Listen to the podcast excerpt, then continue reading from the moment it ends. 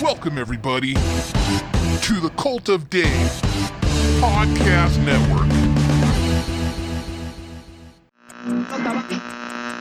New chapter this morning Mr. in the Pop. battle against Ebola. It's called the Tide Bod Pod Challenge. Nickelback are back. The multi-platinum band has just announced a new album and a North American summer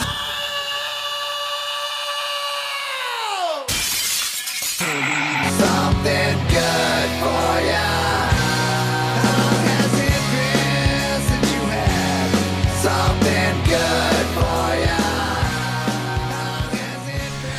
everybody, and welcome to the Something Good For You podcast, where the two of us sift through the bullshit to try to find a little something good to give you each and every single week. I'm one of your two co hosts, Alex Stiff, and across from me, as always, in the comfy beanbag chair is. It's Cap Nunn. What's up, y'all? Hey, you got your cue this time. Yeah, Congratulations, yeah, yeah. sir. I wasn't, I wasn't burning one this time. well, you weren't burning one last time, according to you, anyway. no, man, I don't do that. How was, Crazy. How's your week been, sir? Uh, it's been pretty busy for uh. Isn't it always? It's always pretty damn busy. Run with energy drink, podcast, the band thing, and a forty-hour week job. Still drinking that Metallica beer. Still drinking that Metallica beer though. that semi-decent pilsner that we had from last week. That's how. uh Yeah, I wasn't gonna take it home. you it was- literally left it here and Yeah, and I didn't miss it, but it's here now. So thanks. Metallica. I guess.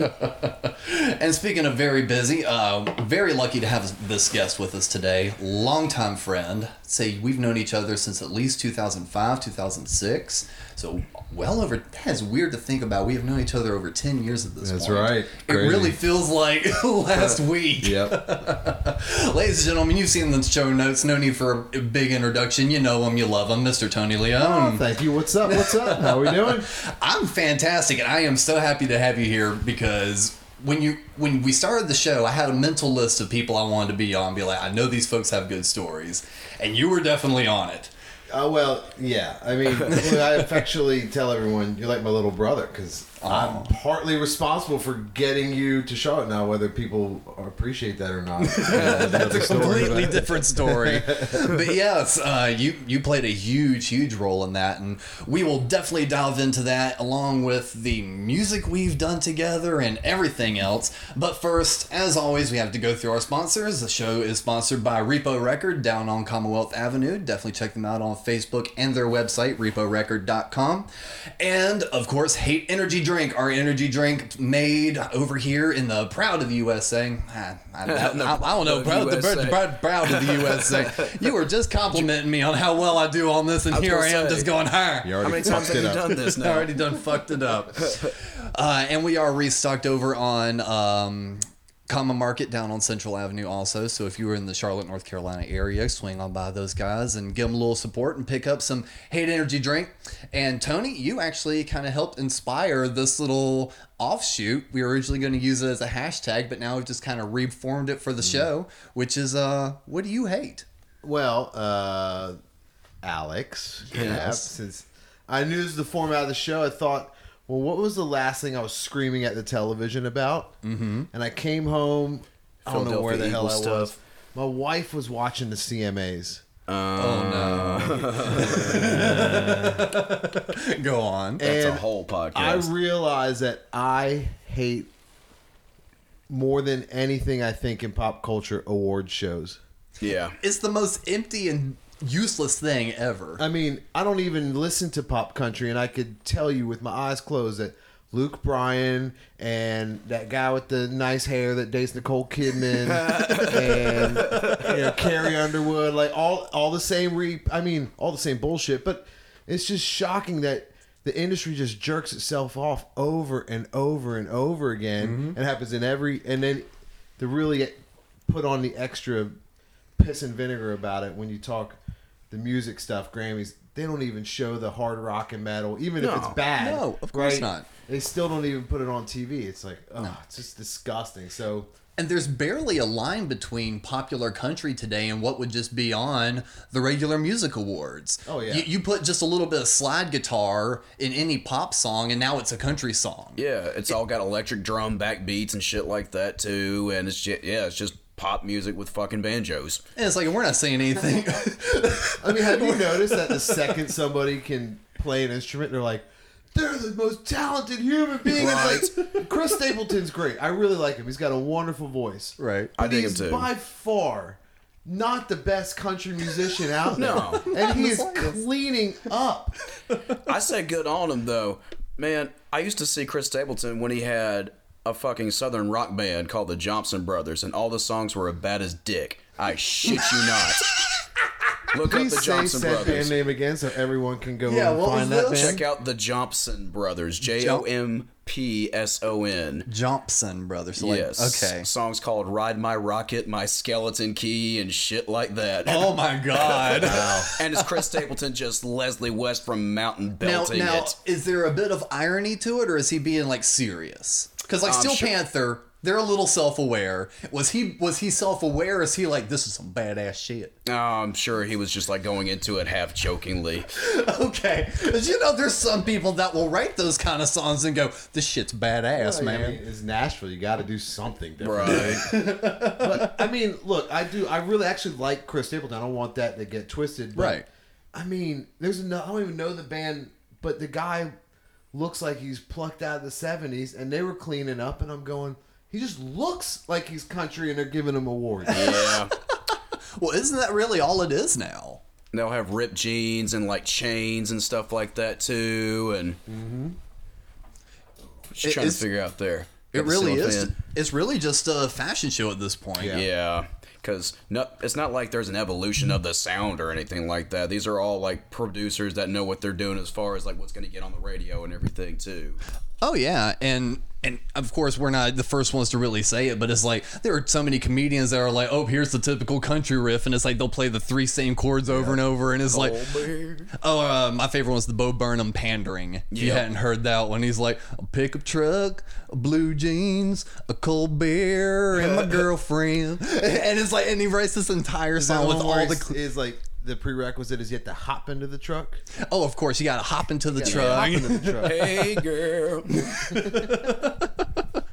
and that is what kind of bugs me about it and and i'm glad you brought that up because with the podcast being something good for you it's like that is just mediocre bullshit that's just being fed to the masses Yeah, and I think people who like music, genuinely like musicianship, look at Chris Stapleton and go, "Oh, there's hope."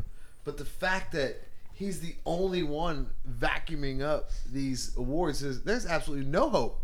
No. they just like the way he looks. He's got. I mean, he's a great soulful singer. I'd, I'd actually contend he's more of a soul guy. That song Yeah, Halos that he won all the awards for is a soul song. i mean cap you- you're really more you know plugged into this than i am what would you was was there any sort of indie country artist maybe in the past five ten years to come out that's going to be worth a damn It's- I think there's plenty. It's that just you know like- it's kind of like the thing of you know give this guy support give this guy you know what God. he needs and he could actually do it Well, it's like any genre where you have to dig to find this kind of stuff too. Like Right. your Sturgill Simpsons of the world, your Tyler Childresses, your um, Jason Isbells, and things like that too make really great records, but they write about real shit too. Mm-hmm. That's not going to go on the radio or anything like that. Jason Isbell just writes the saddest fucking songs, but they're so good too, and the guitar playing is just spectacular, and the records are. Uh, where they make uh, there's this one studio in particular in Nashville where all this stuff is made. There's like this little clubhouse of all these little underground country guys that are is starting to,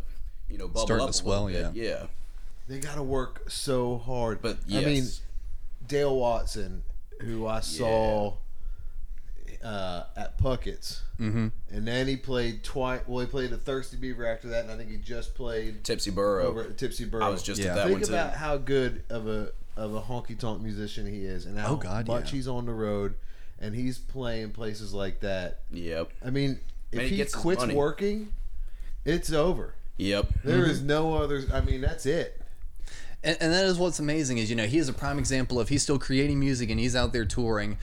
Because he has to yes because it pays the bills but at the same time he has to because he's a musician. He has to play the music. It's not a hobby for him. It's not oh i'm gonna go out and do that you know guitar thing. It's like well i'm gonna go out there and make my damn music. Yep. and that's why he still plays the small places. If i guarantee you if it was 100% about money he probably wouldn't be touring because if he were to stop touring and doing all that, he could probably get a good job that would pay better. Yeah, I mean, the guy could stay in Texas and make as much money. Oh, yeah. in Oh, yeah. alone. Yeah, the Texas circuit of country music has really good. Uh, it's just consistent too. But for the fact he still goes out and tours, and you know, and even comes to our town and plays, you know, a And that- cool little venue like you know, he just rolls up in that big ass bus of his too. Yeah, that Mm-hmm. Willie Nelson style buzz. And the, you know, I was happy to see that Whitey Morgan in the 78s played the neighborhood theater, which is one of our bigger venues. Yep. I didn't mean to get on a country kick. no, no, no, No. that's It's all, it's all good stuff. Too, this is man. free form, man. just so Whatever happened to be goes. the award show that I was watching, so there you go. Yeah. Well, that's excellent. Tony Leone, everybody. uh, well, one other thing we want to take care of first. Um, I meant to do a little bit more research on this beforehand, but I'm lazy and dumb. So I have two, uh, some educated folks in here to help me out here. Uh, it's a little segment called "Keep Your Thoughts to Yourself." Blah, blah, blah, etc. Making my ears a ring. My honey, my baby, please don't open your mouth. Don't tell me no lies and keep your thoughts to yourself. Throughout the years, vocabulary and words wind up taking on different meanings. Since when did dank become a positive? correct me if I'm wrong, but when I was a fucking kid, I already I'm I'm a fucking teenager and I'm already pulling the when I was a kid bullshit here. Dank used to mean like a dank, dark, dreary place, like th- that old haunted house up on the hill. That was a dank place. You didn't want to go there. Am I am I incorrect on thinking that? That used to be like the original term for dank. I don't think I've ever used. We, we have an extra researcher in the house. Uh, why, why don't you look that up while I continue to rant without any sort of uh, bias? Oh, now here we go. He's on the money. Yep, right here. Uh, disagreeably damp, musty, and typically cold. That is the official definition of dank. So now, why the hell are we going around saying, "Oh, that party was dank"? People say that party was Yeah, I don't think I've ever heard that. I've only heard of one thing referred to as dank. and that's with memes. No, that's with weed. Yeah, and Also see, and that's used as a positive. It's Yeah. used, but So maybe clearly, your answer. That was floating around when I was in high school. I don't think I've ever used the word dank for anything damp or otherwise. Yeah. No, well, just that's- just how yo, girl. Yeah. Oh man, phrasing. Dank is an adjective in which overused by people in general and mostly by people trying to appear cool to their stoner friends. There you go, the Tony. This is Urban Dictionary now. Love Urban Dictionary. Dank means dark, sticky, gooey, and potent. It was originally a common word used to describe disgusting basements and caves, etc. When the world of pot took over, it was and using it incorrectly to describe the potent strains of marijuana, seeing it as the definition of dank, meeting all qualities you find in good marijuana. Then, quote, squares, and people who wanted to look cool to stoners started using it to describe anything they thought is, quote, cool, and which turns out makes them believe they themselves are cool as well. Urban Dictionary going out of their way to. So now do people not say dank when talking about weed? In, in reality, it makes them seem as illiterate as an ape. M&Ms are not dank. Chips are not dank. Uh. Your clothes are definitely not dank. You need to stop overusing and killing the word. sounds Damn. like, it sounds like an epidemic. I was, I was unaware. How, how are you folks unaware of this? I mean, I quit smoking weed a while ago, but Right. we used to always refer to good stinky weed as dank. Right. Right. And, I just say it's good shit. But I'm old. Yeah. well, I guess in the end, that's a thought I should have kept to myself. Yeah, dude. Uh, anyway, Mr. Leone, yes. you have had a long herald history with some good rock and roll music behind you. Uh, you're currently in sales and still play a little rock and roll on the side. Yep. But we do have a nice little history. Yes. Um, where do you think we should all start with that? I have a feeling that even part of because when you were, I mean, you're a young man now, but you Right. were really young mm-hmm. when we lived in Noda. Yeah. And you wanted a place to live, and I I seem to remember that people were dragging you down here because. Look, he's young. He doesn't know any better. We can put him in our band. Right. I mean, that's and he wants to get out of Virginia, Roanoke, as quickly as possible. It's like, if you want to do it, come on. Yeah, there, there were a few different motives. Uh, by that point, uh, a, a version of the fill-ins had started in Roanoke. Yeah. Um, I was trying to get one of the other members to move down with me. He wound up chickening out last minute, putting me in a bind. And around that time is when you had already come up to Roanoke to play a few of the venues here. With Antiseen, that was one of the first times I actually got to see Antiseen. Was playing with them that that must have been crazy. Right? at a fucking Mexican restaurant. oh It wow. was La Finca. La Finca. Was Clayton doing the barbed wire deal there Oh too? or- yeah, he- Yes. he, does it when you know he goes out of town. He, he's a little bit more reserved uh, for the local crowds now. I remember. Gotcha. I remember. Um, you know, it was Joe and Jeff and those guys, and we were so excited. It was Dirtbag Love Affair years, right? Mm-hmm. We were just this brand new punk rock band on the scene, and we were like, "Hell's yes, this is going down." and I just remember Clayton. I was like, "What's up, man?" And he was like. "Uh." like, but looking back, I was like, man, what the fuck? And, and then, but looking back, I go, how many new bands that think they're hot shit has this guy seen? Right. And he's gone. There's just gonna be another band that'll be gone in a year. right. Little, little do we know where we'd end up now, right? But I just remember it was very vivid. I was really excited to meet them. They were great that night. They did not let you know let off the people, even though it was a Mexican restaurant. it was fun. It was a fun night. It was a really good night. Sounds pretty awesome. Yeah. Does anything impress Jeff Clayton anymore? Surprisingly, yeah, I've, I've asked him that. I was like, you know, with all the shows you do, do, I said, are there any opening bands that actually make you, you know, pull your head up from the table and be like, holy shit? And he goes, yes, but nine times out of ten, he knows of them before. He goes, even if they've never heard them before, Right. he goes, he's at least seen them on Facebook or, you know, has heard of them or a recommendation. He goes, so nine times out of ten, he knows ahead of time. He goes, very rarely is it a cold case where he's like, oh shit, these guys are actually pretty decent. Yeah, he's gonna, he's do his research. Yeah, makes sense. But also because he doesn't really listen to punk rock much anymore. He really prefers old jazz and blues and shit like that. Isn't that the? old soul. It's kind of uh, I don't know how you, but the Interesting. the conundrum of punk rock. Mm-hmm. It's such an easy access point to getting on stage and playing rock and roll. Right. Yeah. And then the better you get, the more you want to improve. Mm-hmm. And not that punk rock isn't an improvement game, but then it blends into more of the stuff. And we were all product of, of stuff we listened to. Oh, of course. And at least for me as a guitarist, I'm glad that I picked up the punk stuff first because it taught me precision, it taught me accuracy, it taught me speed in my right hand. And then as like you were saying, as I wanted to grow as a guitarist, I started learning all the cool little licks and now I have the speed and the accuracy to now learn actual technique and become better. So you're right, punk is just a really great access into playing rock and roll if that's what you're really wanting to do. Yeah. That's how it was with my bass playing. I, like, I knew dick about playing bass properly, and I also was lucky enough to play with some good drummers on the way up too. That would, Yeah. that kept me grounded.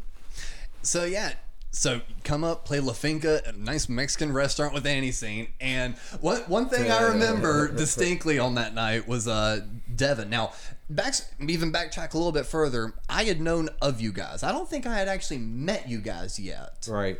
I think maybe in passing once in North Carolina because mom was already friends with Jeff Williams, Yeah. uh, Dead Kings, Biggie Stardust. Yep.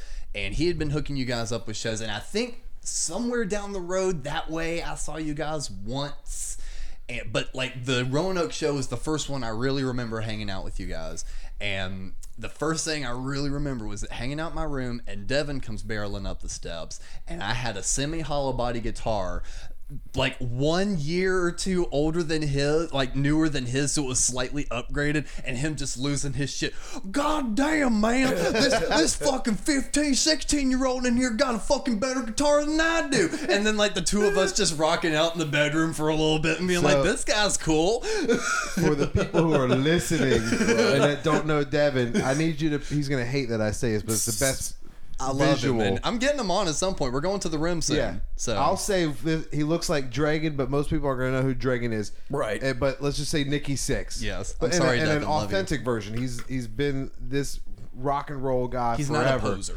But he's from West Virginia. Right. And so you look at him, he's six foot tall, skinny, rock and roll to the bone, will be his whole life. But then he opens up his mouth and he's got that West Virginia accent. You're like, Yup. what the fuck? Jesco White's voice comes out. yeah.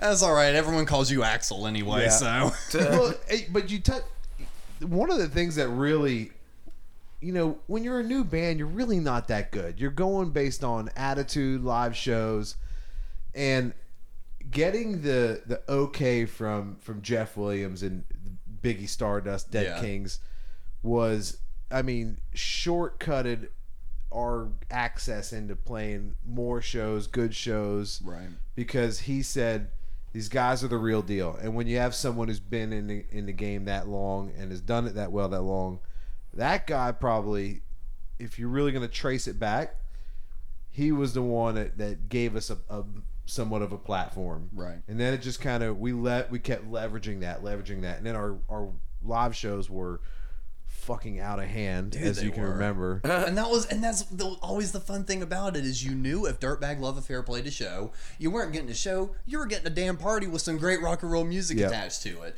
You're a great front man. Devin is a great guitarist. You could always count on Davey for a good time.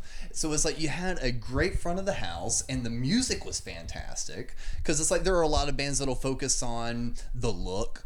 And they just don't have good tunes to back it up. Right. You guys had you guys struck the perfect balance of both. It didn't look like you were trying too hard to look a certain way on stage, but you had some damn good music to back it up. Those are good times for sure. I was like, the songs were good and they're still good. Still hold up. Yeah, and I just remember that night uh, we were all sitting around, standing in the uh, a circle and in the uh, kitchen, sharing a I think it was a 110 proof bottle of spice uh, Captain Morgan rum. Oh, Lord. That's why I said I think I remember that. Alex used to drink. if anybody can believe that.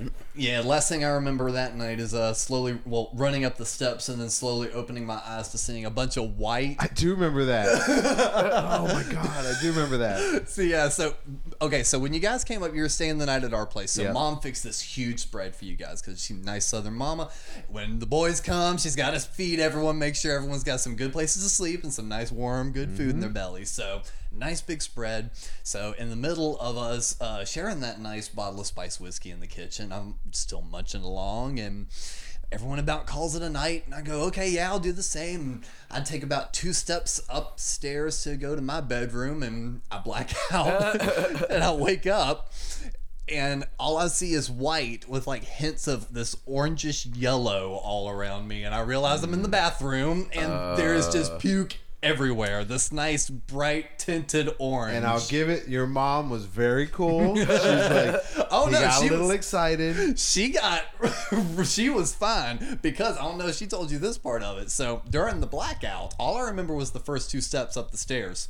From her angle, she's already called it a night and she's upstairs. And she is in the bathroom going to the bathroom. She uh, hears thun, thun, thun, thun, thun, thun, thun, thun, thun, thun, of me running up the steps. And she said I round the corner just in time to go "Ah!" fucking all over her leg. And that's the moment Alex quit drinking. folks. no, still took me a few years after that. I did not learn my lesson yet. You didn't learn after puking on your mom. No. You- so fucked up. she let me. She, she gave me the alcohol. She's like, here, boy. Your mom's the best. She's a saint. you want to talk about like those those weird moments in life? Okay, so this is like that movie moment. So I'm waking up, I see that shit. I'm gathering myself. I walk downstairs. I see you half naked on the porch swing. You're just without a shirt. And it almost as soon as I walk out there, Katie looks over at you and she goes, "Tony has pepperoni nipples." That's oh. right. She did. She totally did. We're all hungover, drinking coffee. I got my shirt off. I'm feeling pretty good about my shirtless days back then too. And she just walks up. She goes, "You got pepperoni nipples." I was like, oh.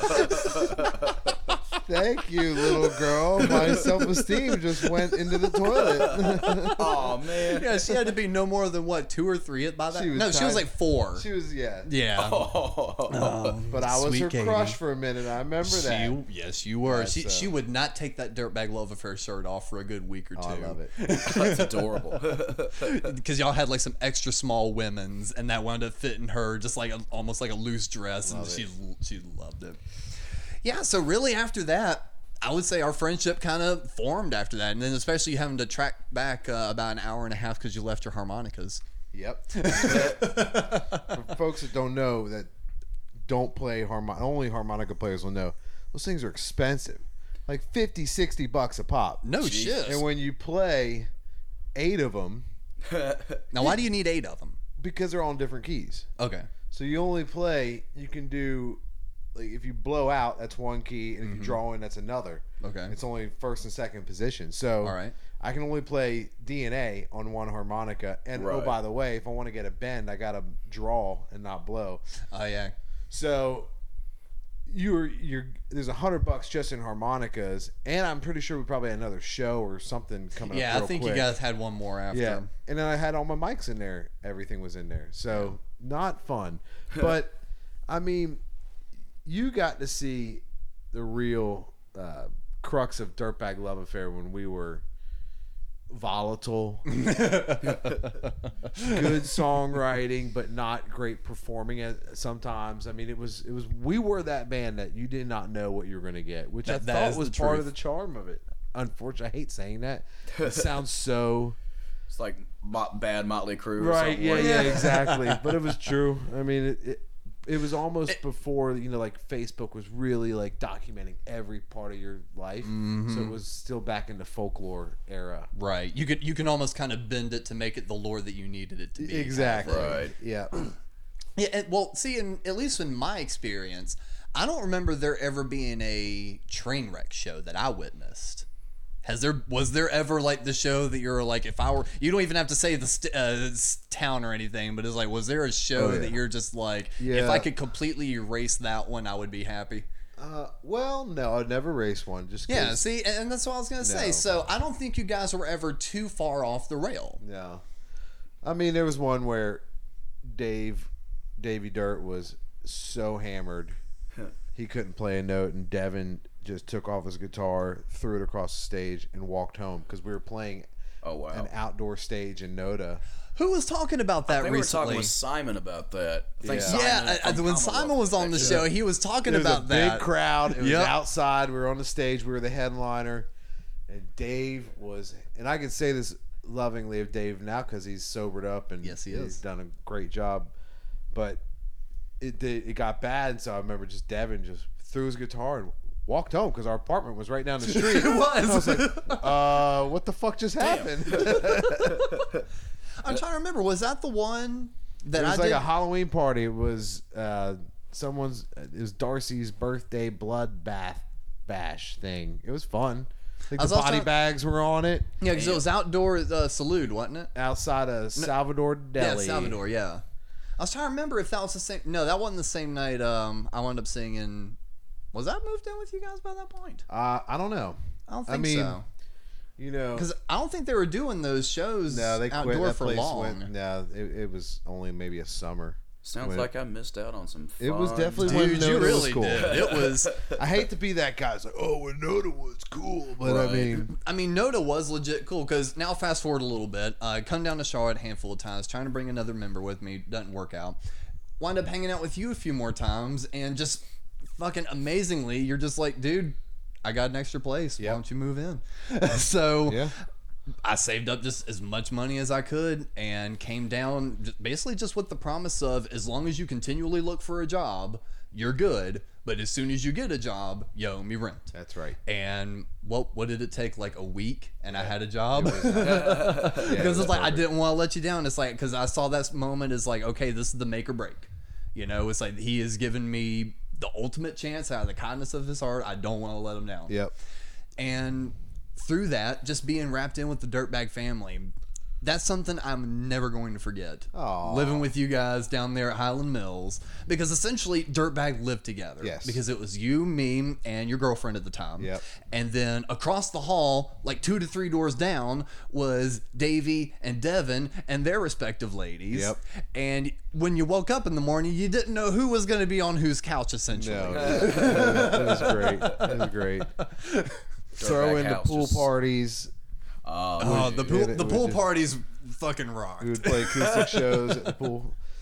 But they're like, it's funny. You, uh, we were texting each other yesterday about, um, you know, because we're talking about the project that we're that the three of us are going to possibly do. Mm-hmm. Yeah. You're like that one song we covered. Right. It led to those days, the 21 CG days. It did. Because so shortly after moving in, you wind up starting up this new project outside of Dirtbag Love Yep. Affair because I'd fallen in love with all that. And for whatever reasons, you can go into it if you want, but you've got a new project. And it was really different from Dirtbag mm-hmm. because Dirtbag was real just straight rock and roll punk rock. And this was more just straight classic rock. What, what what what kind of made you really want to do that though? Because you kind of after doing that, you've kind of held on to that part of your life ever since, music wise. Yeah, I, you know, I think, first of all, I love just rock and roll mm-hmm. out the gate. I mean, so punk rock was. Here's an interesting thing how I got into punk rock. All right.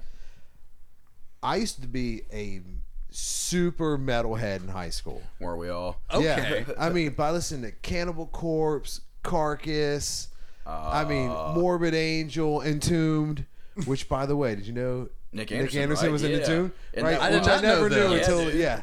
What, what did you tell me that or Uh, I think I don't think I knew that. I don't think I've ever mentioned. Okay, because you were telling me who what was the band the other day? You're like, can't believe they later on and made blah blah blah, and it was something so different. Yeah. Um, I, I forget what it was. Anyway, we might talk but- about that later, actually. Yeah. But I accidentally left a CD. I went to school, and I accidentally left a CD of Cannibal Corpse, Butchered at Birth, on my bed. Mm-hmm. And my mom came in and saw it, which it's like dead babies with their skulls mashed in. I mean, it's a Cannibal it's a Corpses. horrific, horrific album cover. and they're notorious for that kind of stuff yeah, too. exactly. And I came home and mom, I had all my CDs out of my nice little tray. Like I had my rack of CDs that you would have back in the day. Right. All of them were laid out Oh my god. on the bed. And I was like, what? And they're like, we're taking all these to the pawn shop. Oh, oh, no. Yeah. And I was like, oh my God. I think I talked my dad into letting me keep Sepultura, Roots, Bloody Roots, and like Megadeth or something. Oh my like, God. Like those are the only two metal albums I could keep. And so that's like Journey compared to Cannibal Corpse. yeah, yeah. That's funny. But and then I said, I like heavy music. And that's what I was really attracted to. I was I like heavy music. I didn't Right. really know any better growing up in Charleston, South Carolina. I said, what is the next thing that's got loud guitars I can get into? And boom, I found uh, at the time Bad Religion Right.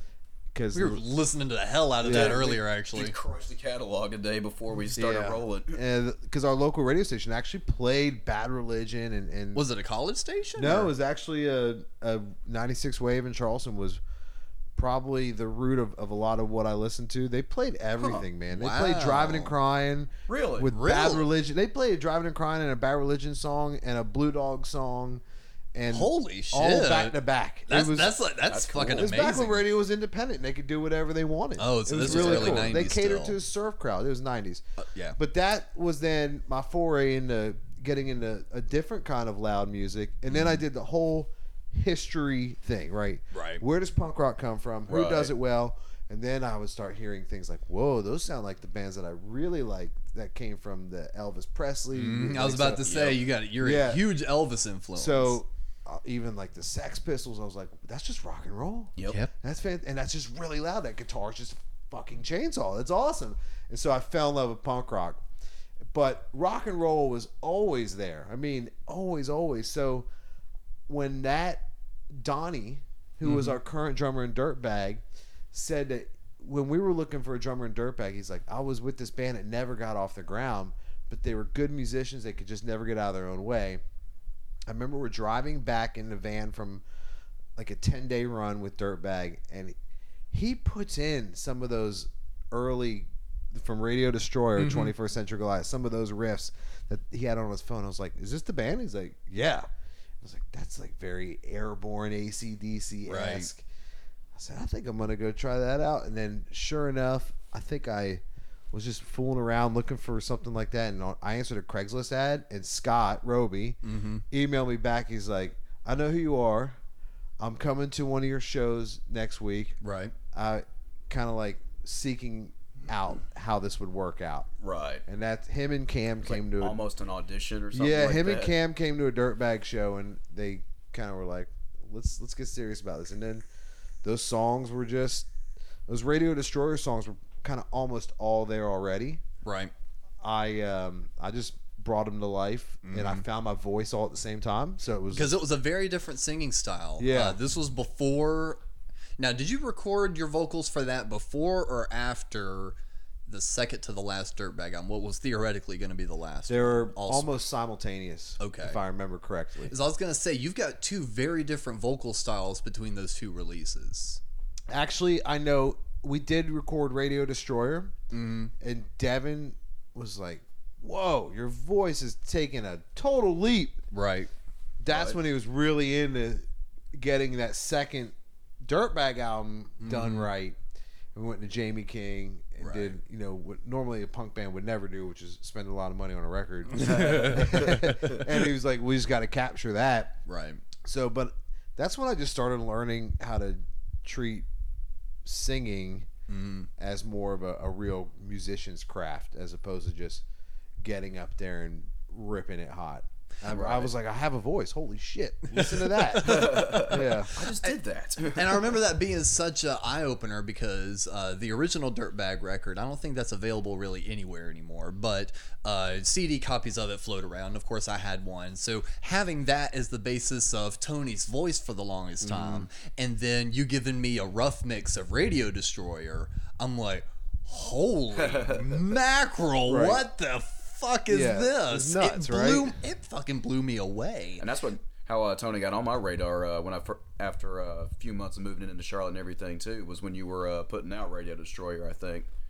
Or Was maybe that about was the afterwards? I, I was gonna say you moved into town after Radio Destroyer Okay. was out because Radio Destroyer ties in with the fill-in's second rebirth. gotcha. yeah. because um, so by that point I was already living with him and it felt like Dirtbag was starting to wind down a little bit and that this was going to mainly take over and I was had a fire under my ass because I was annoyed because I thought I was going to be bringing down a member to start the band back up with me and now it's just me. So I cobbled together some members. It falls apart after about 2 to 3 shows and then Radio Destroyer comes out. Uh, I've already moved out at this point fast forward about a year or so and the drummer for that um, he was no longer in the band. So again a record that you released something that tony leone had a hand in mm-hmm. sparked the intro of the fill-ins because the bassist and i were listening to that record going we really want to get the band together and he goes we just got to find a drummer and I just kind of looked over at the stereo. We were just listening to it to enjoy it. I looked over at the stereo. I was like, "That guy doesn't play drums anymore." Matt, yeah. And Is his name Matt or Sam? Do we do we know? It's Sam. Samuel Matthew. It's Samuel Mc. no, so, Love you, uh, Matt. Sam. So, so after being able to get all that together, that Radio Destroyer record truly was an anomaly, though, Yeah, it was. because the follow-up record, I enjoyed it because by that point, um, Scott had been uh, wrongly convicted and was spending some time in jail. Yep. And um, I was filling in for Guitar Forum on actually a handful of really fun shows. It- you know what's crazy about that, Scott? Say what you will about how our relationship soured. We've somewhat buried the hatchet for the most part. You know, we'll see each other out. We're good, but he put in a shit ton of work getting those those big shows. Yeah. and then he went to jail for a year. I And know. then that's And when I, is, and then I'm like. Alex, would you like to play Uproar Festival, open for the Supersuckers, get flown to Cincinnati, and uh, do a sellout show with Slash, and do Carolina Rebel? Uh, would you be interested in doing any of that? nah. and oh, by the way, we're about to. I mean, it was just, it was crazy. It was one thing after another, and of all people to do it with, I was so glad to being able to have Yeah. done it with you. And that that was the important thing. Is of course, almost any band that I enjoyed the music on, I was going to do that with. But it's like one, I had thoroughly enjoyed the music anyway, and two, you were like my uncle, you're like my brother. So it's Yeah. like of anyone. Because even fast forward back when we were, we're rewind rather back when we were together and the uh, live uh, roommates. I remember I was like, dude, you're listening to Danko Jones, and you're like, you know who Danko Jones is? Dude, that's how I was when we first started talking about Danko Jones too. it's like that, and then I was like, yeah, and I love the Supersuckers. You're like, dude, fuck. And then you showed me Airbourne, and I'm like, oh my god! And it's like we just start rock and roll nerding out together. So Yeah. it's like this guy that open helped open my eyes to all this cool rock and roll. You know, it's like now we get to open for the Supersuckers together, and now That it's was like amazing. And it's like, in no way do I take credit for getting those shows. I was a lucky guy in the right position. And no way do I take credit for any of that shit. But it's like, I was very thankful and it didn't, I wasn't jaded about what was happening. I realized what position I was in and I was extremely thankful to been by your side doing it. yeah. What was the uh, what was y'all's favorite of those three? The Supersuckers, um, Slash, Did you or do? You did Slash, didn't you? Yeah. That's what I thought. Yeah. I Yeah, thought, which one- sure I wasn't Yeah, because he was super cool when he came out. He just Yeah. popped in backstage and was like, hey. Yeah, I love it. He goes, "We're backstage." He pops out of his dressing room. He's like, "Hey, I'm Slash," and I was like, "No, no shit." Who the hell else would you be? course you are, man. We're not worthy. Right. We're not worthy. I don't know, man. That that's a tough one for me because there there are a few real standout shows that we did with them because we did the Sex Slaves in Georgia. Directly after that was Cincinnati for Slash. We did Uproar Fest. We did Tracii Guns at uh, Tremont. Yeah. Tracii Guns. Um, if I didn't mention Supersuckers, Uproar Fest. I don't know. There were just so many. Did you hear that? You just name dropping like a mother. No, it's like it's, it's, it was the hard was letting work. him roll. Well, no, it's like again, it wasn't my hard work. I, I was think- along for the ride on I think this. to me, and I'll let you answer how you Yeah, yeah, want. yeah. To me, it was it was Slash because it sold out. So there's like four thousand people in Mm-hmm. the room, and they flew us to Cincinnati. That's Yeah. put us up. We got word. I remember we got word like the booking agent told us that it was sold out like right before we Oh, left man. the hotel to go to the venue. I remember that for now. a yeah. couple for a couple of nights, y'all were just like no. Straight up, for one night only in my life, I was ever like that. Yes. Other For one night only, we all acted Yeah. like the rock stars we were Right. pretending to be all Festival along. was really cool. I mean, they did treat you well. They still treat you like an opening band for all. Of the- course. but we d- we crushed it. As long as you knew your place, you were going to have Yeah. a great time. Right. And they let they, you know they gave us passes to get into the pit for a bunch of bands we don't give a shit about, but we, we used them right. Of course. when you're here, you do it. Did y'all we get were the single. like, you, know, you know that scene where Right. where in a Wayne's World where they're is it they're either going to Aerosmith or Alice Cooper and they're showing their backstage passes. Yes, And yeah. like, I was like, that's what I, felt like. I was like, Excuse me. yeah. I, was I like, thought that was artist, the up, no, that was artist, Uproar artist. Fest. Was it? That Yeah, was Uproar Fe- Fest. Yeah. You were saying Slash. Oh, I was. Yeah, you were saying Slash because it was sold out and all Excuse this me, I'm stuff. getting my uh, amazing pass. He's still uh, he, he, he's still in that mindset right now. It's like that was cool. It was, and and I don't want to leave the man out. I mean, Roby definitely. Roby made it. put in a And lot of not hard work for all that. Which you, which spawned it all was, if you remember, when 106.5 would do those contests for Mm-hmm. Speed Street, You got on. we won, which was total anomaly. The fact that a band like us would would win that. And there was that was the biggest crowd I ever played for. There was about ten thousand people. That was and nuts. we were I was in the direct- front row. Yeah, we were direct support. We got lucky where they that was one year they had a, a current band. They had Halestorm, and we were direct Right. support for Halestorm, and they Yeah. were shit hot then. Right. And I remember that was the first time I heard them, and I went, "Oh wow, this is not Yeah, that half chick's bad." got chops. It wasn't great, but I was like, Yeah. of everything else I've heard in the background today, aside from my buddies who were just Yeah. on stage, this is halfway decent. And Yeah. the dudes, my boys climbed the scaffolding. That's on and, video and, and- everything and so, too. like, I've seen that. That kind of started it, and I think we a lesson to everybody out there. If you're in a band, document your shit. Document Yes. your cool times. Because Yes. if you don't, you you are totally missing an opportunity to Don't be afraid to be a nerd when it comes to that. exactly. Because let let them laugh at you and everything because guess what whenever that time comes where you're like okay that's my past or hell even 20 years down the road if your life's just completely different but you're still doing the same thing isn't it so great to go back and look at some Yeah, photos and some course. videos and go wow. And that's part of the reason we wanted to do this show is because not only is it fun just to get together and bullshit but guess what? There's been times months years we hadn't really talked and hung out. Right. guess what now my lonely, pathetic ass can go back and listen to this podcast and be like, I'm hanging out with Tony. it puts the lotion on the skin. I No. look so good in that video. Oh, no, and, and the thing is, is like, and and that really got um, cemented hard with the uh, death of uh, Barbecue Young. Uh, because Right. if you ever hung around him, he was Joe Young's brother. So now the two Joe Young, well, the two Young brothers are now gone. Yep. If you hung around either one of them, you knew they had a gift for gab. They had a story to always tell. And Jeff would have been one of the people I would have wanted on the show, big time. So, especially after his passing, that really kind of sparked a new light under my ass to be like, I want my friends in here. I want us to laugh and I want us to have a good time because you never know what the future will hold. And I mm-hmm. want us to be able to have this and always have a little extra memory and have a good laugh. That's cool. I appreciate that. and especially being able to reflect on such a history that we've been able to share because music is such an important part of my life. So so for so many milestones in that journey, having you either there or in the background somewhere has truly meant a lot. So being able to actually say I'm part of a group or a family like that, because you know my luck in town, it truly does mean a lot. well, he, he's seen it firsthand. He yeah. knows. I'm not crying. You're crying. That's awesome. So, are we even going to broach the subject that we may all play together?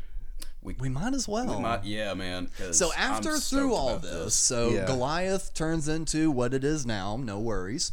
Uh, you've got your own project now, which, Which, is by the way, if my boys are listening to this, no, we're not breaking up. I don't want a divorce. the Grave Rollers. I love you guys. the Grave Rollers are amazing. You can't stop the Grave Rollers. No, no, no. The Grave Rollers You've got new will shit be coming out on that too, anyway. So you Yeah. can't stop. That. No, it'll be. I, I, that I was about band. to say. That band that I first of all, the Grave Rollers is the most fun I've had in playing rock. For here's what's crazy: you go play really, not eclectic, but that that the Goliath stuff was was It was big. intricate more than punk rock. Let's just put it that way. Oh yeah, it really it, talking about the whole you learn punk and then Yeah. rock and roll. When I joined that shit, that threw my ass into fucking gear. Yeah. As I was Johnny Ramone bar chord guy, and all of a sudden you're like, all right, here's a song called uh, "Ballad of Ch- Charlie Guns," and it's like diddle diddle diddle diddle diddle And Scott's diddle got diddle chops diddle. for days. yeah, too. the dude Yeah, can write a song what- too. I could I could talk all day long about Scott, but the one thing I will say is uh, he is a damn good guitarist. Yeah. Um, And then you regardless had of- Grayson to compete with because the guy could just shred over those those He- licks he- for days. talk about enjoying a band experience. Being able to play guitar with that guy, that was, so he much was phenomenal. I don't think I've e- even met Grayson yet. After He's like, a uh, ghost. Right? He's like a little Mount Airy, North Carolina country boy. I might have said hi to him at a Hell of a show nice once, guy. and that Yeah. was it. But like, what's funny is I started missing punk rock again. Yeah. I started missing a little bit of the just. I don't give a shit. I don't. I don't want to pay attention to any of the. I don't want to even put up a banner. Right. Like that's how much I wanted to go away from Right. that kind of big rock and roll. And so when I looked at the Grave Rollers and my car club guys had been in some rockabilly bands, and our drummer John, old school punk rocker, also rockabilly guy, and I was like, let's just do a straightforward punk rock band again. And Yeah. everybody was kind of ready for that because they had all been doing the rockabilly thing. You'll get sick to death of playing that if you've been in it. Yeah, yeah. Bang, bang, bang, bang, yeah. So once uh, we got some things going, it was just really natural. Cranked out the record and then boom, it was just like uh, back. It's like being back home Nice. after being gone for a long time. And especially because so when you recorded the Goliath stuff, that was with Jamie King. Yep. And that was I've not recorded with the guy. Um, so explain kind of like the process of at least recording with him, how that felt, because I Uh, think I know where because you, think you know where I'm going. He's with this, super so- technical, right? Like his Right. claim to fame is that he's recorded all the Between the Buried and Me albums. Right.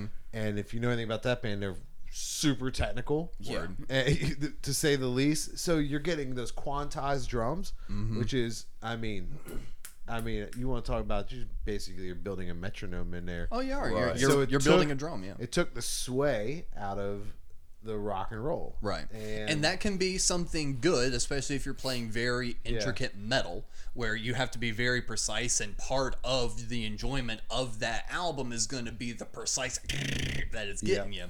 So, and, I, and I've always been curious on recording that style because I've never really gone that direction. So, even kind of taking yourself further away from that rock and roll aspect, you'll roll into our little spot, Fifth Man Studios, for this grave roller absolutely stuff. Absolutely loved. And I knew that was going to be a bit different for you because Steve does things very DIY. He's he's got enough toys to make it work. He makes it sound good, but it's still very DIY. what was cool, I think we all pushed each other a little bit because Steve was still figuring out his equipment, his he had just gotten new gear. exactly his patience for certain things. and, you know, the Grave Rollers aren't like this amazing band that that will knock your socks off, but we have weird songs. You have great fucking songs. For sure. Thank you, buddy. I love the. No, seriously, I do. Uh, I do Annabelle uh, acoustically. Awesome. Just about every Thursday. I figured out how to do like a Waylon Jennings version of it. Yeah, over at uh, Tommy's Pub, uh, Yeah. they do an Yeah. open mic night. I saw and you. I saw some videos of that. Yeah, that's one more skill set I'm trying to add to. Well, you know what's interesting? You, you know, the last thing a drummer ever says before he's kicked out of the band. I got a song for you. Let's try one of my songs. Oddly enough, John Marlowe, our drummer, had a batch of those songs on that album, and they turned out to be once we put them through our thing, Mm-hmm. turned out to be really good. Wasn't uh, Fourth and Vine and Valerie his Uh, songs? Valerie was one of his. Fourth and Vine was Tommy Ray's song. Okay. Um, and I don't. It's not that I I, I don't want to sound egotistical, but the one thing that I do because I'm just a singer, is Right. Straight up, and I play harmonica, but that just adds color to Oh, the yeah. to the band. I have an ability to take things and and really add what most musicians like a John Marlowe can't. They they miss this part. They go Right. How do I make this into a chorus melody? Where do That's where do the I part slow I find things up- down? we- You know how to we struggle with that all the like time. that, arrangements and stuff. So when I was able to do that, with he had a batch of four songs Right. that I once I got a hold of them, I was like, do this, do that. You know, I'm that guy that goes do do do do da da da Exactly. Yep. bonka bonka bonka bonka, right? and Taka taka tuka taka. you got to be lucky that the guys in the band aren't going to go go away. They actually listen, and once that happened, those those songs were cool, man. I was like, this is different. I haven't heard stuff like this before, and so No, because you were showing me some of the early stuff. Well, uh, kind of both you and Steve, because I think I don't remember the exact line. I remember actually you came over to my place one time and you were hand drumming on your leg, singing me some of the lyrics, going, "Dude, you won't believe some of the fucked up lyrics that yeah. we're I going think to I be was singing." over on." there for that too. You were because we were working through some of the felon stuff. We were opening for Reno Divorce. That's, that's right. right. I got Reno divorce here. and yes, I- you did. Another reason why you keep all your friendships. I got Mm-hmm. you guys on the there. They've been featured on the podcast. yes, Brent was actually on the last episode, uh, on the intro rather. Uh, Oh, I heard that. I did hear that. Because Yeah. speaking of which, how about the Dirty Dollars? Dude, that, we just I played was that. showing him that some of record that is so good. Cemetery song. Oh well, that's that. He actually had done this that song on a previous solo album. Oh, did he? and he did like one of those. Uh, I guess he sung through maybe a, a Green Bullet, Oh yeah, yeah. Okay. and it just it, it was good, but it didn't sound as good as as his vo- natural voice is. That's Right. so good. And whatever the first track on there, Take a Ride. Yes. Ooh, ooh, when you take a ride. The whole record is fantastic. Yeah, I need to play the whole thing on the way home today, sure for sure. Yeah. Like I just heard it for the first time today, and I'm really digging it. So his main full rock and roll band, uh, Reno Divorce, which uh, they were one of the recommended bands uh, a few episodes ago. You turned me onto them because again on Spotify, I saw Tony Leone listening to Sunsets and Corvettes, and I'm like. What is this? And I click it, and I'm like, "Whoa, this yeah, shit's yeah. great!" So I sent him a message. I was like, "You're listening to good shit." I often wonder how you feel when you get random messages from me like that, going, "I saw you were listening to this. This is really good."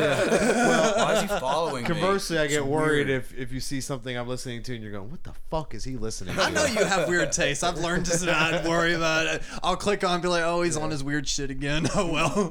but the, with that, the Grave Rollers aren't going anywhere. This this band's Yes. like we're, we are so happy where we are. We're not. Everyone's done their thing. You know, those guys in that band have toured for a long time, right. played hundreds of shows. We're all kind of older. We just want to play rock and roll again. I think probably any band or any musician that hasn't that just didn't make it gets there. Unfortunately, right.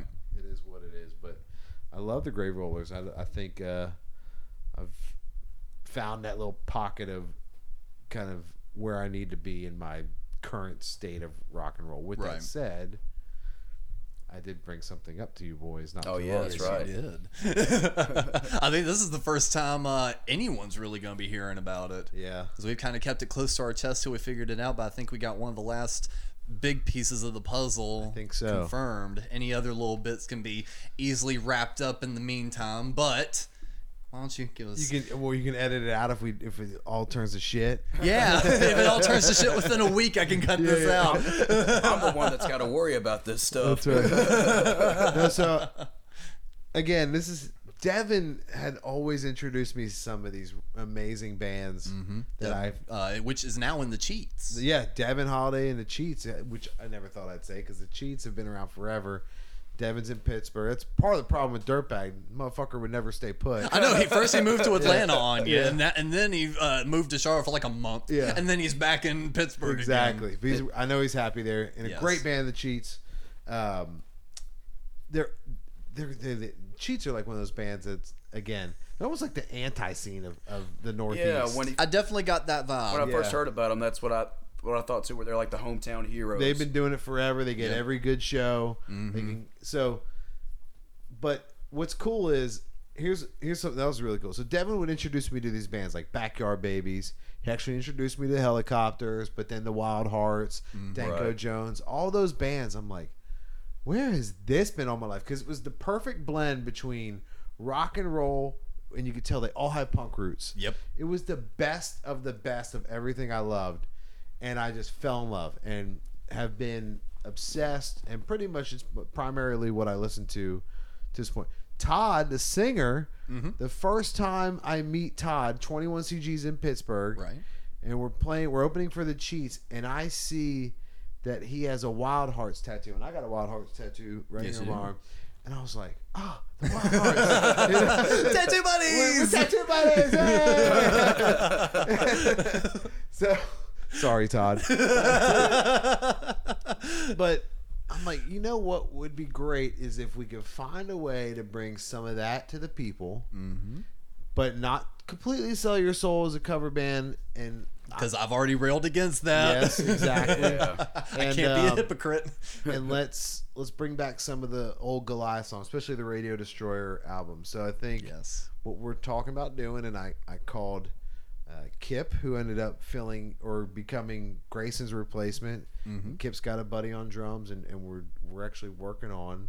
And nothing serious, right, boys? You promised me serious. nothing crazy. Nothing Maybe once every. But I won't. I won't start months. booking this out the Yeah. ass or nothing because yeah. I still got feelings to worry about. Cool. Yeah, but it's time. I I need people to realize that there's better rock and roll out there, and I need Oh, to have fun. I want to sing some of the songs, and I miss singing some of the Goliath songs. So it's like as much as I missed punk rock, Mm-hmm. some of that 21 CG stuff was my best lyrical work.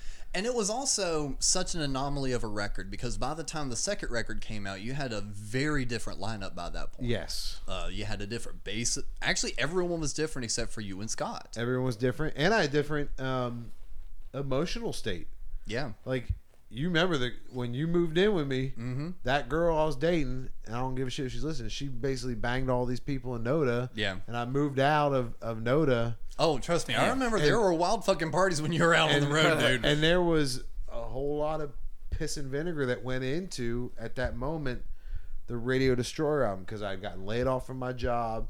My Mm-hmm. dog. This sounds like a sad country song. My Right? dog died, and my girl was cheating on me all at once. It was like in the same year. But all of that seeped, seeped its way into the record. total just- anger, total just like all this like Hollow Point, Radio Destroyer, Mm-hmm. Love Me Again, all the Life's a Bitch. Even I mean, Oh yeah. so, you know, I was gonna, and then uh, hell, the dog stuff that made its way into a Liberty, Yep. which made it onto the Dirtbag album. exactly. Interestingly enough, it's funny you said my buddy Mackie Bowles, Mm-hmm. Who was in a great band called the Royal Tinfoil out Mm-hmm. of Charleston, uh, had written that song Liberty when he and I were a duo in Charleston. It was one of my first kind of iterations of playing music out. Now, correct me if I'm wrong, but isn't that the same group that also helped write Lipstick? Yes. That's what I thought because I remember hearing the original version of Lipstick Yeah. and going, "Oh, this is cool." The honky tonk style. yeah, right? the honky tonk lipstick. Yeah. And um, Mackie's one of the best musicians you'll ever meet in your life. The guy's phenomenal. And I What did he just- play? He plays. I mean, what doesn't he play? Guitar, Okay. banjo. Because I remember you did the harmonica So sauce on top Yeah. and everything. He's one of those guys. His dad was a phenomenal guitarist too. Is and uh, Right on. But like, so I took his song, which was a country version of, of not really being free in this country, and I was like, "That's punk shit." The truth. yeah, yeah. You play it on uh, banjo. I'm gonna tell Dave to play it on bass.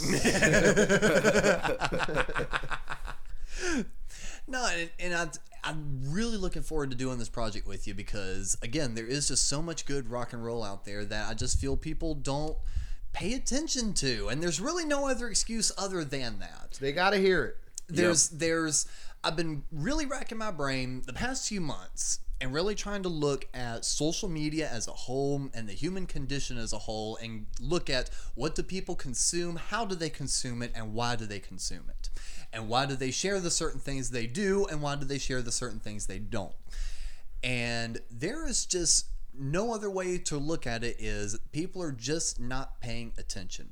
Because looking through my pages with my friends and the bands I'm on there, if I'm looking for some new music, all I've got to do is scroll five minutes and boom, there is a band or one of my friends five. promoting their music or one of their friends' bands. Yeah, I don't want to hear. I can't find anything new. Look, I even listen. You're to not hip- trying. yeah, I listen to some hip hop. Very like one percent of my playlist is hip hop. Yeah, but yeah. I I discovered uh, Hopsin and Joyner Lucas are probably my two top favorite. Mm-hmm. Well, Joyner Lucas is probably one of the best lyricists. He can enunciate and rap faster than anyone you'll ever meet. He actually just did a track with Eminem. It's it's crazy. Did he? So he's got Eminem's respect Oh, then. oh my god! See, I, I'm That's so a- ignorant on this a of world, a- Tony. right. I don't know. But hell of here's what's crazy. though. He came to Charlotte on like a Tuesday night, played in a neighborhood theater. They didn't sell enough tickets. They, he played the small stage, yeah. and it was the most intimate. I mean, he's got a song about how he lost his cousin to suicide, Right. and it's a really emotional video and, and, and song. Yeah. He had people telling their stories in the, in he'd stop the song. He's like, anybody been affected by this? People were tell people were crying on Oh, stage. wow. He was walking out, hugging people, and then would just go and just rip, rip through the rest of the set. I mean, it was phenomenal. What was his name? Joyner Lucas. Joyner Lucas. You gotta go check him out. But the thing is, it took me just two seconds. Like, who's doing it in hip hop right now? Yeah. Who's in out Hopsin, Joyner Hopsin, Lucas. Uh, Jedi Mind Tricks. Although they've been around for a long time yeah, too. I though. mean, I just it's just crazy. And to take like- it back around to the first thing you mentioned, you're not going to find the new good shit on the Country Music you're not. Awards. You're not going to Nope. find it on the Grammys. Yeah. You have to look and you have to dig and see what your friends are listening to. Because if you got smart friends, they're listening to some good Don't music. even rely on the venues; they're not going to book it. Yeah. Unfortunately, the neighborhood theater will probably never book Joyner Lucas again, and he'll probably never come back. And you giving that example is a, and I'm, I'd like to kind of hear your take on this because, as we also mentioned earlier, one of the things that helps keep you and food on the table is your main hustle is you're a businessman, you're a Yes. salesman. So let's look at that from the live show aspect. He didn't go there, press a button, rap, and walk off the stage. He gave you a show. That's right. I think that's probably the most important things. And I think if more bands, and you don't even have to have money to do the show. You don't have to have stacks all the way to the fucking ceiling with your own light rigs on top of it and a fucking banner that wants to fall apart half the time you're setting it up anyway and it's just a pain in the ass to take up and down anyway and Lord knows why are you have a fog machine at the milestone. What's that old- Why did you bring that with you? you talking about one of my old bands? You What's that old saying? Nobody leaves uh, humming the light show. But my point is, is like you don't have to have money to put on a show. You just get up there and you give them a show. well, you know who's to blame? Who? Kiss. No, they are not. Ah! no, they are not. I mean, did you think we were gonna get through this without me talking shit about Kiss? All right, bring him, motherfucker. no, uh, I'll, I will. Okay, I will counter your argument on that and say Kiss is the reason you have to give a big show That's and what- you that's don't how I have see to it. have money for All right, it. fair enough. because you take Kiss now. Okay, not now. You take Kiss a few years ago. Okay, let's say 2000. Okay, you take them and you strip away all the bombs. You strip away all the pyrotechnics, and you give them the outfits they had when they started out, just you know, in sizes their fat asses can wear now. They will still put on a show for you. The bombs and everything else accents the music. Hey, Cap. Yes, how sir. easy was that to get him riled up? All I It had to do was nothing. one four-letter word, and I got him. He like winding up a toy. Hey man, I get passionate about stuff. Oh, I was like shitting on Dropkick Murphys fans yesterday on Facebook. Oh, I saw that. You, you caught some heat. I, I, exactly. It did You want to tell the people what you did? Because I'm offended. Oh man, this uh, it did I what it taught was him well. to. It did what it was supposed to. All right, I was talking with a friend of mine the other day about uh, he sent me a flyer for a Dropkick Murphys cruise that has Flogging Mm-hmm. Molly and a bunch of other people on. He says I kind of want to go to this, and I thought. The last thing I would ever want to do would be stuck on a boat with a bunch of drunk Dropkick Murphys fans for four days. it sounds like the worst. and I was talking I'm with on a boat. Are they are they setting off from uh, what East Bay, whatever it is? oh, so, so all, all the fucking if they're the- not setting off from Boston, then they fucked up. right. I don't even know, but it's, Actually, what do you think about that? What do you think about all the bands doing cruises? Because Kiss has a cruise. Apparently, they're doing Motley Cruise. Yeah. that already happened. The Jericho Cruise, which our buddies the Stir were recently on.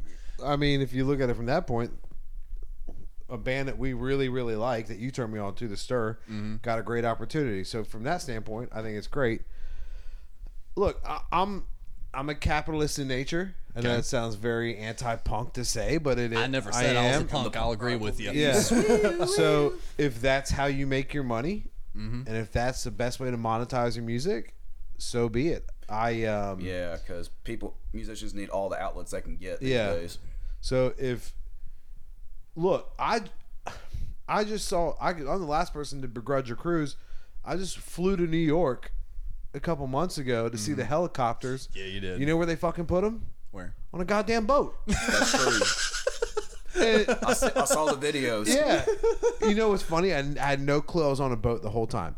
So you get on the boat. You, we went downstairs where they were playing, and it looked like a house party. I'm Really? telling Yeah, you. it wasn't a big boat the, or anything the like that, ceiling was it? tiles for Dregen was able to jam his guitar into a ceiling tile and leave it hanging. It was So it was like was- the rim. It was exactly like the rim. Okay. That's dope. And so, um, I'm the last. Cruises are a, a. There's a tertiary benefit to being on a boat. People were like, "I don't have a boat. I don't get to go on the water. I like rock and roll. Oh, I can combine these two things. I was saving money for my cruise anyways. Might as well go do it with Motorhead. For that. So, true, and yeah. here's the other thing: if Motorhead did it, it's fucking fine with me. They did do it. It was They called did? the Motor Boat. It's right.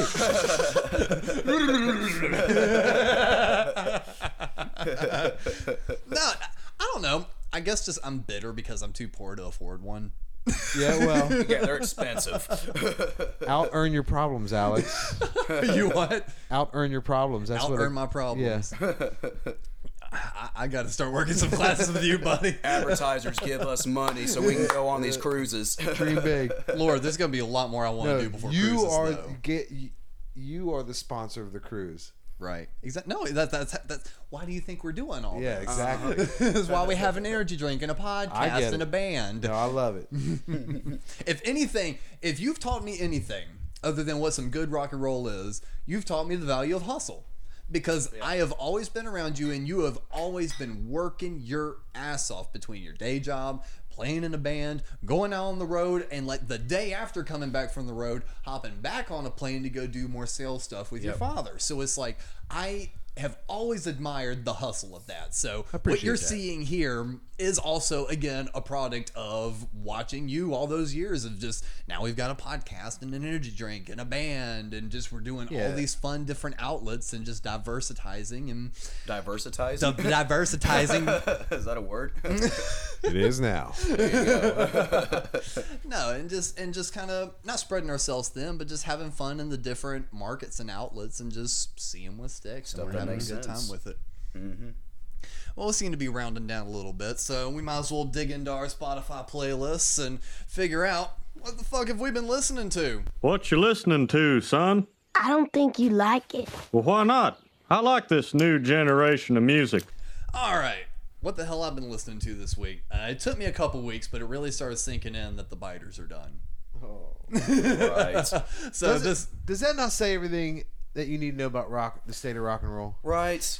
yeah, it really does because again, Devin and Cap basically turned me on to those guys. And Cap had tried showing me the biters forever, and I was like, ah, this is poppy rock and roll shit. I don't want to listen to this.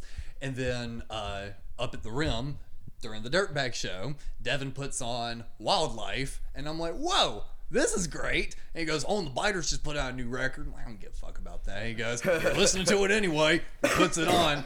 And I think just in the moment, because again, awesome opportunity with you guys again playing drums in Dirtbag Love. That's right. Got to go up to the rim to the first time, and now I've made friends and fostered that awesome connection again, thanks to Tony Leone. Just oh hang forgot out about with that. us. this is just like your dick day, sucking dude. episode. You just need to listen to this if Just you're don't doing. leave us. We'll just get all these opportunities. and just- Feels great. But no, but at least the one thing you can say on that is we've not coattailed anything. You've opened a door for No us, doubt. and we've taken it from there. Oh, yeah, we've they- not relied on you for these. By the way, do people know that listen to the show know what the rim is? We yeah, we've, it. we've t- chatted Yeah. them up a lot. Okay. No, and and The uh, not- greatest rock and roll venue in all of the are, East and Coast, other than Milestone, maybe. But and we've been talking with Brad, and we're trying to figure out a fun little weekly segment for him where he can pre-record a few things and send it in to us, and we clip away and have a little Brad segment. I mean, you think about what that guy's been able to do. right. By the way, you know how the rim started. give us a little backstory on There's that. two two second backstory before you do your. You're good. your You're thing. great. We we had done a like a Kickstarter campaign or, or some shit like that in, in Goliath, and the the the end all be all top end package because Kip at the time worked at a a beer distributor was we're gonna bring a keg of beer and do a full set at your house. I remember that. It was like five hundred or a thousand bucks. I can't remember. Well, this guy Brad buys it, and we're like, "Oh fuck, Now we, have got to do actually this. do this." We never thought anyone was going to buy it, and so it turns out that we had an extra PA. We sold it to Brad pretty cheap. We honored the commitment, and this dude threw the best. We, there was hundred people in this condensed seventy-five person mm-hmm. basement. Yep. They all know your songs, right? I mean, we all know that how crazy? to. But you're going. Wait a minute. I'm in the middle of nowhere, West Virginia, mm-hmm. and this is A one good of five or six hours yes, from home. It's it's closer to Pittsburgh than anything. Yeah. and it is one of the best rock and roll environments you're going to find, and that began. He he said, "I think I want to make a venue out of this. We're going. We got you. We'll play whenever you want." Mm-hmm. That started that journey, but you think about what he's been able to do, getting the biters yeah. There Biters. he was this close to getting the Wild there when they were on tour, but Mm-hmm. that that band that the Wild was on tour with had a bus accident and one of their Oh, who members was that? died. Who was that? I remember Brad. Brad would called me all started with disappointed an about A it. or something like. Oh, okay. I can't remember. I know exactly what you're talking about. Brad though. will tell us, but Yeah. Right. But I mean, he was. I mean, he gets some of the best. And then you know when they go up that dirt road and they go, "What have we gotten ourselves into?" That's exactly what I was telling these guys. So after I do that show, and you you basically tell Brad, listen to the film, listen to their new shit. Don't listen to the old shit. Listen to the new shit. That's what they're doing now, and book these guys. So after the first time being there, I knew what to expect. Yeah. So now I'm trying to convince my guys, be like, let's go to West Virginia and do this show. And they're like, there ain't nothing up there. I'm like, trust me, there is. Just let's go, let's go. And sure enough, like you said, this that last left turn up that dirt road, and out of this one's mouth over there in the corner, did it goes, say? "The hell is this?" Because it's just a house when Of you all first see it when you people. come in. I know. yeah. Of all people. the one with the best accent. It's like the hell is this? Oh, it surprises the hell out of everybody. We brought Jared up there last time, and I, he had that puzzled look on his face too when you first see the house. Yeah, because again, about 30 minutes away, everyone in the car starts getting a little stir crazy. They're like, we've been driving a lot. We're only 30 minutes away. Where are we? Right, That kind of thing. And then you show up, and it's like, you got the Smith family in there. They're just open oh arms and God. food. And couches, and they have like a wall of fame of all the best in the American circuit right now. Still have an old 21 CG banner up there. Yep. So no, those guys. It, so with Devin turning me on with to the biters that night, even see, I can turn it back around. um, that I think everything just that happened that day really just opened my eyes for it because just the company I was with and everything else, and it feels like albums get a lot of love. So they've got the All Chewed Up, they've got um, Electric, Electric Blood. Electric Blood, and then Future Ain't What It Used to Be. I'm gonna focus on Last of a Dying Breed because Really? that that doesn't get focused a lot. You've got Hallucination Generations, So Many Nights, Hell for Babies, and Evil Eye. Yep. Don't worry about throwing a bunch of extra shit on a record. All four of those songs are bangers. You can listen to them straight through. People call that an A side.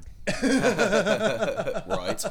and it's like I w- that's part of the reason we do EPs. It's like there are tons of songs we come up with all the time. And it's like after about two practices, it's like, yeah, we'll put that on the back burner. And it's like we focus on the songs that just click. It's like because you've had that moment when you're playing something and practice, and all of a sudden it's like, oh my god, we've got to write this today. We can't let this die. Those are the ones we focus on, and it feels like that's what they did on this. So, um, if anyone listening out there, go to their EP section, check out "Last of a Dying Breed." It's also on the Something Good for You playlist. Again, hallucination and so many nights. They might as well just make that one song, right? because the way they end hallucination, it might as well just be that down, just go straight into the next one. It's it's just a good back to back. So, Cap, Absolutely. what you got for us? Sir? uh, Devin actually, Devin Holiday actually turned me on to this band too. Devin's been doing the Lord's work on Facebook this week. This episode brought you brought to you by Devin Holiday. uh, he directed traffic to this band called uh, Ari and the Pure Heart. I'm gonna assume it's pronounced R. Is that correct? Ari, yeah. And killer songwriter, killer voice.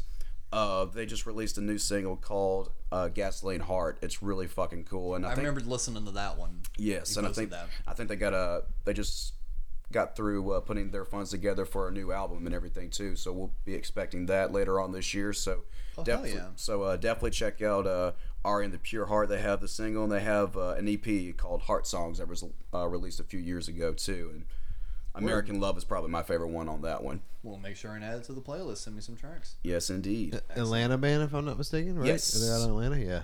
Word. Good we band. Get, get in contact with them and be like, I let's do it. some shows, guys. Right. Well, Tony, do you have a little bit of something you've been listening to? Yeah, this can I do a twofer? do a twofer? So I'm pretty sure this is going to be my album of the year.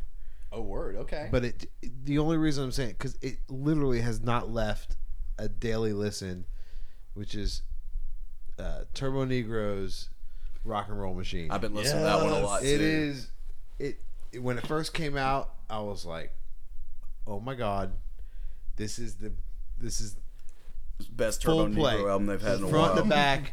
and then it's almost December, and I'm still going, "Oh my god, this is still the best album ever." and uh, so that that probably gets album of the year for me. Um, but since I heard you last time, your last episode, Oh yeah. talking about Imperial State Electric, How great is that fucking record yes, too, man? so good, and Nicke Andersson, who's like basically, you know, God at this point. right, who I would go gay for. um, Only a few, but he'd be one. Yeah, he'd be one of them. Um, he, Devin keeps creeping up into this because Devin's one of those music nerds that that will like tell you everything about your favorite band and then like who, who they're dating, and what their dog's name is, Right. You know? Uh, the solution Okay. and the end of the world will not be televised. Okay. So if you go check out the solution, Nicke Andersson played drums, and it is a soul band. Okay, I think he's. I And it's- think Devin's directed traffic to me to that too. It is one. Actually, just go ahead and they only put out two albums. right. I think the first one was the solution is just the self-titled album. Right. But if you just need something different in your playlist, something that's a little bit uh, horns, keys, female backup singers, and then just that added element of old Nicke Andersson on drums, which makes it extra cool. And he is a really great drummer. That's that's one of the things that I've really enjoyed Yeah. listening and digging in on those tunes. He play, he plays the drums in a band called Lucifer, if, I, if I'm not mistaken either. Really, He's got like a zillion fucking bands, course. dude. the solution gets a play once a month.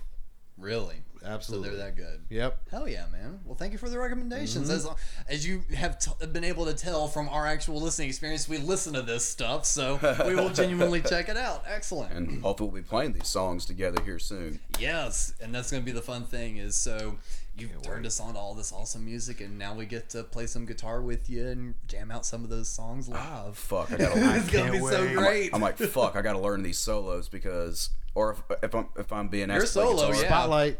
Put me to work.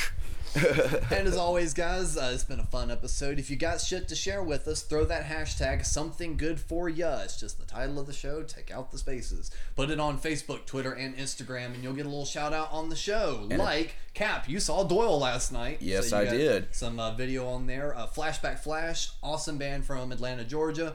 Uh, they released a new EP not too long ago. They're still pimping it using the hashtag, so they're still going to get a mention from us. Definitely check it out. And one final thing, uh, this is you actually may want to figure out a way to make a trip down to Atlanta, January 17th through the 20th. Uh, the annual Down South Showdown is going to be going down between the Earl and Star Bar, right? yes, Cap? indeed. And And this year, the motherfucking villains are going to be part of it. Woo woo. and we were And- talking about how uh, you got to dig deep to find good rock and roll in in the Come states. to this show this and you're going to find the rock and roll. You got Dirty Fences, Wildlife, uh, Dino Boys, Cheap Tissue, Criminal Kids, Trouble Boys. I mean, Gunpowder Gray, Ravagers, Fixed Faces. The list goes on, motherfuckers. Yeah, dude. And all this, and most of these guys are like anybody that's on Spotify that's in that lineup is on our playlist Yeah, too. like so- half of these bands are already in the Something Good For You playlist. So if you dig the playlist, come on down to Atlanta, Down South Showdown, January 17th through 20th. Uh, we're going to be promoting the hell out of it, of course, because I mean, we just think it's fucking amazing that we're I'm even a part of it. So we are geeking out over that. So I hope to see some familiar faces out. Tony, we definitely want to have you back here. We gotta have some more fun. Maybe bring up some different topics since now folks listening know the history Yes. between us. Our origin story. Our, our origin story. This is issue one. This is Rest issue in zero. peace, Stan Lee. Origin story. Yes, rest in peace, Stan Lee, the amazing, powerful guy. Which I, I may not be the biggest comic book nerd on the face of the planet, but Spider-Man had a huge part of my childhood, and without Stan Lee being at one of the co-creators of that. I wouldn't had a lot of enjoyment as a kid, and a lot of the shit I enjoy today is because of Stan Lee. So, Cap, you don't get an outro this time. Excelsior. That- Enough said. Like, fuck your outro. did